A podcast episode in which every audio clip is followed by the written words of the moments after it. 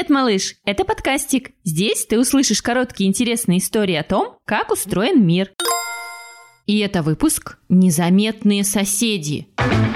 Человек постоянно воюет с микробами. Кто это такие? И что ужасного они сделали, чтобы с ними бороться и отовсюду их выгонять? Это малюсенькие организмы, которые можно разглядеть только в микроскоп.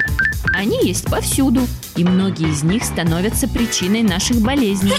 Чтобы избавиться от вредных микробов, мы моем руки, чистим зубы, стираем одежду, носим маски на лице, прибираемся и моем посуду.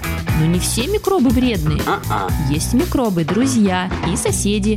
Они все время живут внутри нашего организма. Все вместе эти малютки называются микробиомом человека. Здоровому человеку они не вредят, а некоторые даже помогают. Такие микроорганизмы живут на коже, во рту, внутри тела. Те, что живут на коже, помогают бороться с вредными микробами, сохраняют ее здоровой и красивой. Микроорганизмы в кишечнике помогают переваривать еду, которая туда попадает.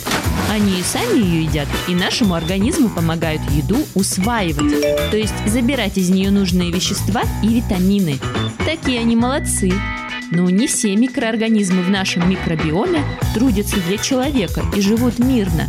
Есть и те, которые не приносят ни пользы, ни вреда. А есть и затаившиеся вредины.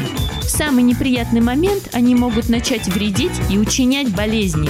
Как, например, микроб Дима. Про него даже книга есть. Чтобы добрые микробы жили счастливо, а плохие не заводились, нужно есть полезные продукты, хорошо спать и гулять.